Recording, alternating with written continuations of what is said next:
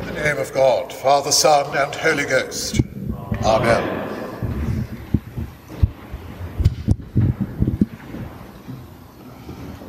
I saw the Lord sitting upon a throne, high and elevated. All the earth was full of his glory, and his train filled the temple. Words from Isaiah chapter 6, verses 1 to 3.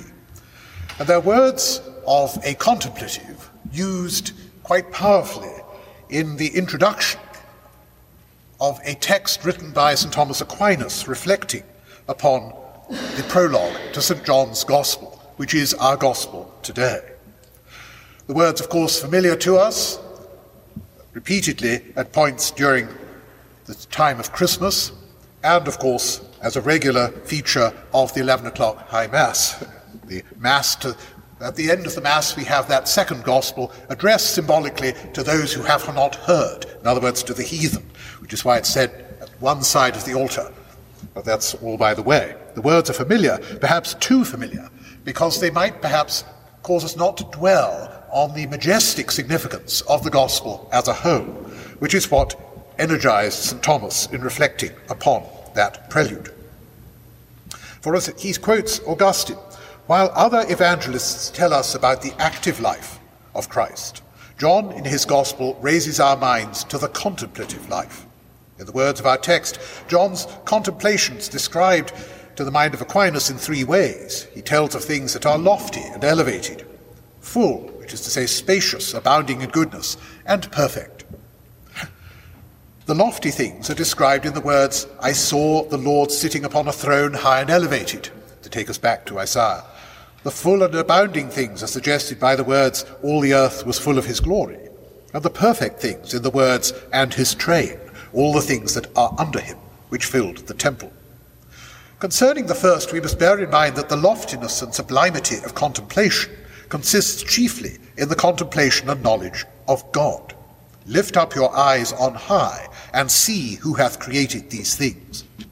Hence, the eyes of a contemplative are lifted up on high when he sees and contemplates the very Creator and Supreme Lord of all things. So, thus, we can think of John's spiritual vision, very much a contemplative as he was, and we think of him in the island of Patmos. John's spiritual vision transcends the created order. He sees high above the mountains around him, pierces the heaven, and reaches even beyond the angels to the very throne of the Maker and King of all things as Augustine put it. Hence he could say, I saw the Lord. Now, St. John in his Gospel adds, These things said Isaiah when he saw his glory, namely Christ's, and spoke of him. Therefore, the Lord sitting upon a throne high and elevated is, of course, Christ. John, in his contemplation of the incarnate Word, shows forth a fourfold loftiness, according to Aquinas, or grandeur, of power, when he says, I saw the Lord, of eternity, when he says, sitting of dignity in nobility and nobility of nature, when he says, upon a high throne, of incomprehensible truth, when he says, elevated. Echoing, of course, again that recurring theme going back to Isaiah. By these four ways, too, Aquinas would argue, philosophers down the centuries have arrived at the knowledge of God. Some, by God's power, came to know him, and this is the most efficacious, as he puts it, way, for we see things in nature acting with an intelligent purpose and achieving finite, definite, useful ends.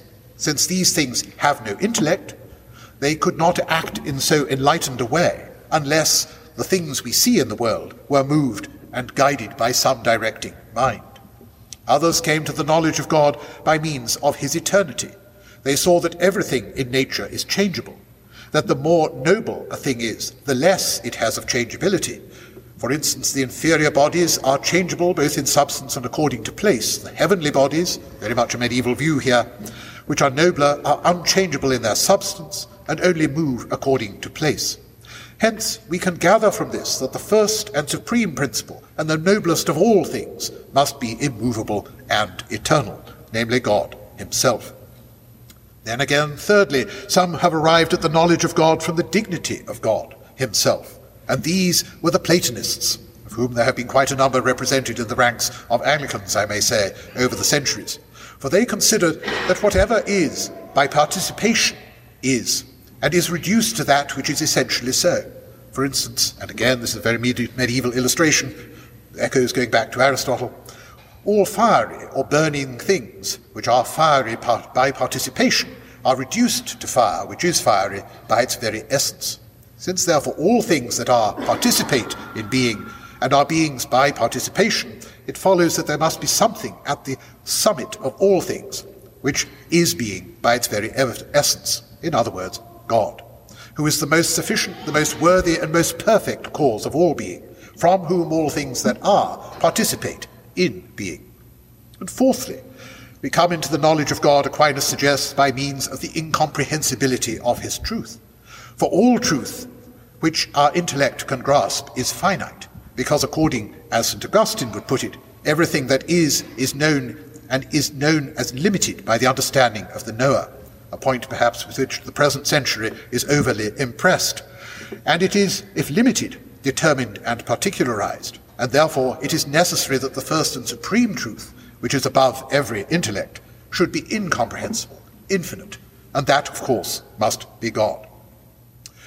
So, Aquinas is able to argue that he sees all of this implicit in the grandeur of the vision, articulated with such economy by St. John in the prologue.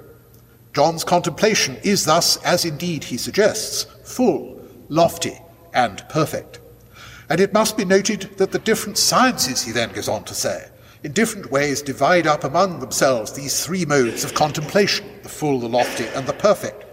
Moral science is the perfection of contemplation because it concerns the ultimate end. Natural science, which considers those things that come forth from God, has the fullness of contemplation in a different way. And among the physical sciences, he suggests, the height of contemplation is reached by nothing less than metaphysical science, that which comes before science, metaphysica. But St. John's Gospel contains wholly and altogether what these aforesaid sciences have separately, and therefore is most perfect, Aquinas argues in his little introduction. While the other evangelists treat chiefly of the mysteries of Christ's humanity, John, above all, penetrates into his divinity, without, however, putting aside the mysteries of his humanity. He tells us in the first part of the Lord sitting upon a throne high and elevated when he says, In the beginning was the Word. Secondly, he shows us how all the earth was full of his glory when he says, All things were made through him. And thirdly, he shows how his train, all things that were under him again, going back to that imagery in Isaiah, fill the temple when he says, The Word was made flesh. Thus, the aim of the gospel is nothing less nor short than that the faithful should become the temple of God and be filled with God's glory. Wherefore, John himself says, These things are written that you may be Christ, the Son of God, hence the knowledge of the divinity of the Word. All of which frames immediately what we have in this gospel in a very insightful way in terms of the depth of the philosophical vision underpinning the theological vision it sets out with such breathtaking economy and majesty when it is so sweeping in its scope of everything from the creation. But I also want to touch briefly on another feast which we sometimes neglect, which has just fallen upon us, namely the feast of the Holy Innocents. When we remember as martyrs all those children, firstborn children, murdered on the command of King Herod, who feared the news of the birth of a potential rival king, as conveyed to him with excessive candour perhaps, by those mysterious Gentiles from the East, known to us as the wise men, of whom we shall be thinking again shortly, as the year unfolds. The biblical basis for this particular feast is Matthew 2:16, where it states that Herod, when he saw that he had been tricked by the wise men, remember they didn't go back to tell him where the Christ was, became furious and sent and ordered that the, all the male children be killed in Bethlehem and in all that region who were two years old or under, according to the time which he had ascertained from the wise men. Now, this horrifying episode prompts a profound question, which comes to us in the recognition of the fact that the children could not, by definition, at that point, be considered Christian. So, how do the holy innocents come to be deservedly called saints and martyrs?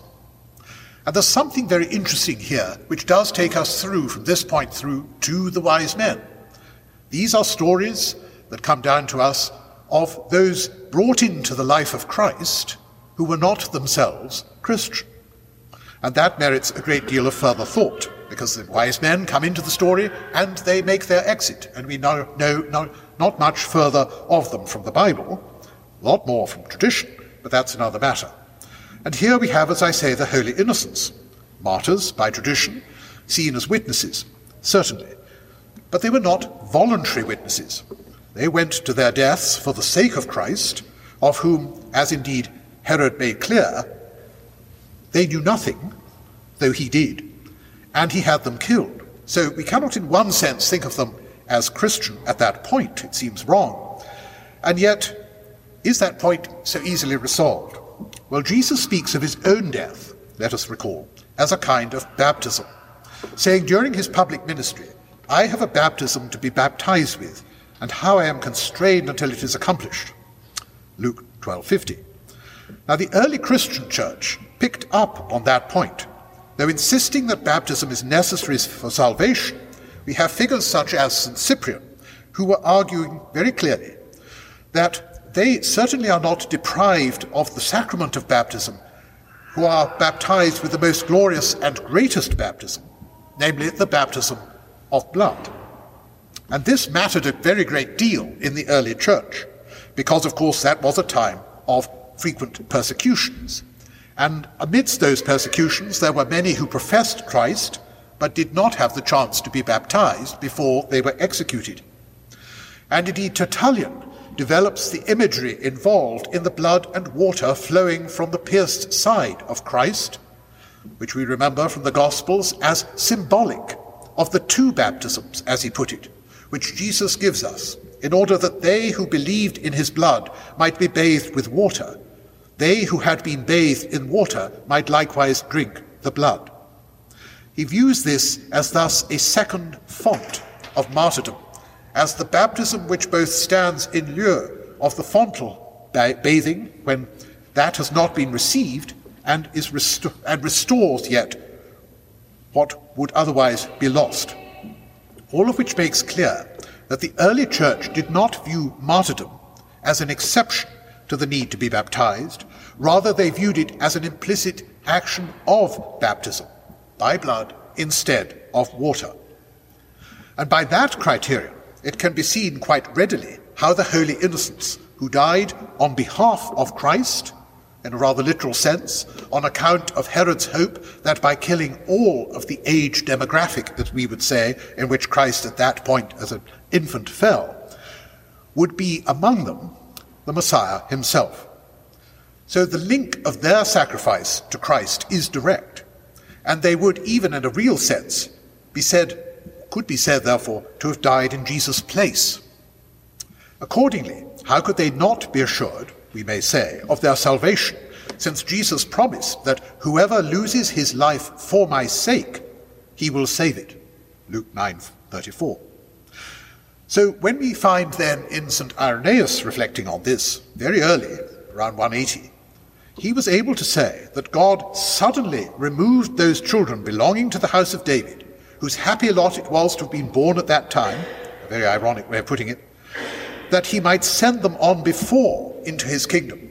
He, since he was himself an infant, so arranging it that human infants could be martyrs also, according to the scriptures, for the sake of Christ, who was born in Bethlehem of Judah, in the city of David.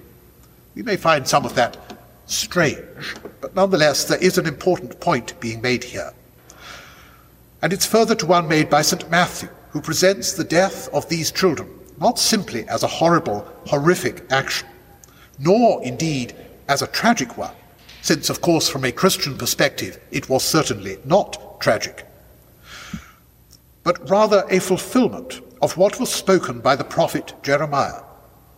So, that means we can say these infants became martyrs in a unique way, since their death helps to prove that the child Jesus is the fulfillment of Old Testament prophecy. That, at least, was the perspective of the early church and St. Irenaeus in particular. Though we may be inclined, I think, to wonder well, what does that say about their liberty, they were involuntarily offered in that way? That's an interesting question. So there are biblical reasons, however, for understanding the Holy Innocents as we see, as martyrs, in the sense, quite clearly, whatever we make of some other aspects, of being witnesses. Their deaths tell us something about Jesus Christ and his importance, however it was horribly misconstrued by Herod. And St. Cyprian, writing, let us recall, in the middle of the third century, describes the Holy Innocents not only as martyrs, but as a sort of prototype for all martyrs. This is where things become, if anything, even more interesting. How could he say that? Well, all of this makes a deep point about the Christian concept of martyrdom, which stands in sharp distinction from that which is very powerful in some other traditions. One among them would be Islam, which has a quite different approach here. And there are several points to note here in regard to the Christian tradition. None of us is free from the peril of persecution, the sad story of these early martyrdoms tells us, as indeed do all martyrdoms. Even those at the time of Christ who'd done clearly nothing wrong were nonetheless engulfed. By their death, the Holy Innocents, secondly, also teach us something of the ruthlessness of those who were threatened by Christ and threatened thus in exchange in an attempt to head off the great boon that was coming to us, as represented in Herod's response. And thirdly, they remind us that we as Christians are very much not promised an easy life as followers of Christ in this world. Even innocent children, if they could be thus made to suffer such a fate by the opponents of Christ, if that could happen to them, why should we expect a life of ease ourselves? And that is certainly not what Christ promised to his followers. But Cyprian also highlights yet another deep truth here about the specifically Christian understanding of martyrdom. For we may be tempted to think of martyrdom as a kind of good work, a good thing a martyr does for the cause of Christ as testimony to their faith. But the early church warned repeatedly against that. Hence, for example, in the martyrdom of Polycarp, written within the year of Polycarp's death, again mid second century, we find a contrast between St. Polycarp's martyrdom with the failed martyrdom of one Quintus, who was said to have forced himself and some others to come forward voluntarily to trial in an attempt to be martyred, only to end up apostatizing and offering sacrifice to pagan gods later. The key point there, though, was that martyrdom was not something to be sought, it was a grace conferred. If need be, a grace thus we receive from Christ. And that is worth dwelling upon, as it may not be as easy a point to recognize as we would think. As Cyprian says, the cause of perishing is to perish for Christ. That witness who proves martyrs and crowns them suffices for a testimony of his martyrdom. So it is not the holy innocents who make themselves martyrs. It is ultimately Christ who makes them saints and martyrs. Just as Christ makes saints in the formal sense, that anyone without sin is living the life of a saint while in a state of grace, babies are made saints regularly in that sense, as indeed adults, by the act of baptism every day. So here we can see how it is possible to say, in this extraordinary story of the innocents, that he gave the holy innocents the grace of becoming saints and martyrs through the baptism of blood so that, in the words of one commentator, those who knew nothing of the life and received no wound except that wound which gave them entry into the kingdom of heaven were enabled so to do. And that brings us to the point which I need to bring out here, which is that in the Christian tradition, martyrdom is never embraced, it is uh, conferred. And thus we can say, in the words perhaps of Prudentius, in a particularly striking poem of his, Salvete Flores Martyrum, which in English translation would read, O tender flock, you are the first of offerings to Christ, before his altar innocent, with palms and crowns you play. Poignant indeed, complicated indeed, but in that sense worthy of the richness of the tradition, of the majesty of Christ unveiled, and so economically set forth for us in the prologue with which I began, and which is the gospel for us today, from the gospel of St. John. Amen.